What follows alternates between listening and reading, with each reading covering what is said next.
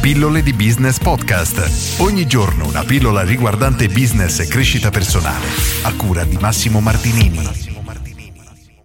Basta scuse. Oggi voglio leggerti un paragrafo tratto da questo libro, Nato per vincere, un libro che sto sfogliando in questi giorni, non l'ho ancora letto, ma mi sembra veramente interessantissimo, le recensioni sono ottime e sfogliandolo ho trovato un paragrafo che voglio oggi leggerti. Basta scuse. Le persone trovano un mucchio di scuse per non essere disposte a fissare obiettivi, ma i vantaggi vanno ben oltre le scuse. Qualcosa nel processo di elaborazione degli obiettivi impaurisce le persone intente nell'approccio e sono capaci di trovare molte ragioni per evitarlo. La ragione più grande è una mancanza di volontà nell'assumersi la responsabilità dei risultati.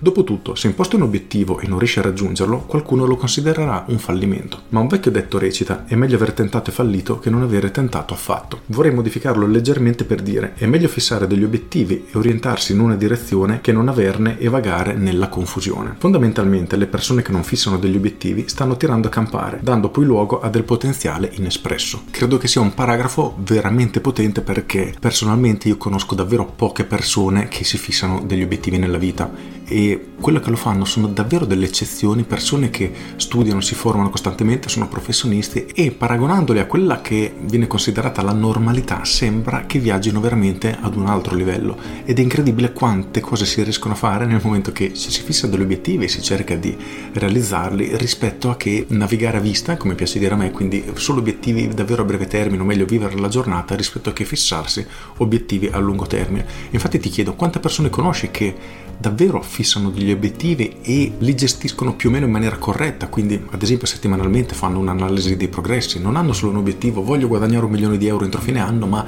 ma che hanno effettivamente un piano per riuscire a realizzarlo. Ad esempio, questo mese ho bisogno di 5 nuovi clienti, il mese dopo me ne serviranno altri 4, poi altri 3, devono rinnovare tutti. In pratica spezzettano il loro grande obiettivo in tanti piccoli passi in modo da poterli tenere monitorati e lavorarci mese dopo mese o addirittura settimana dopo settimana.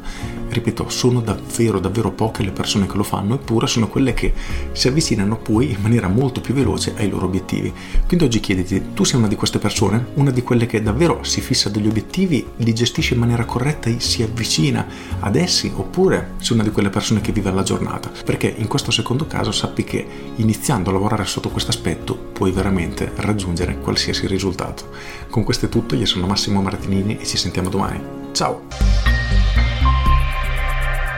Aggiungo. Questo libro, ripeto il titolo, Nato per vincere di Zig Ziglar, non l'ho ancora letto, se non sfogliato in maniera molto veloce per vedere se c'erano spunti che mi colpivano, ne ho trovati tantissimi, tanto più che ti ho voluto leggere questo paragrafo, penso lo leggerò a breve, purtroppo ho una sfilza di libri da leggere che vorrei fare ma il tempo è quello che è, in ogni caso è un libro che personalmente ti consiglio, se guardi le recensioni online ce ne sono tantissime molto positive, questo è uno dei motivi che mi ha spinto ad acquistarlo, in ogni caso se lo hai già letto e vuoi lasciarmi qualche commento, qualche tua considerazione è assolutamente apprezzato. Con questo è tutto davvero e ti saluto. Ciao!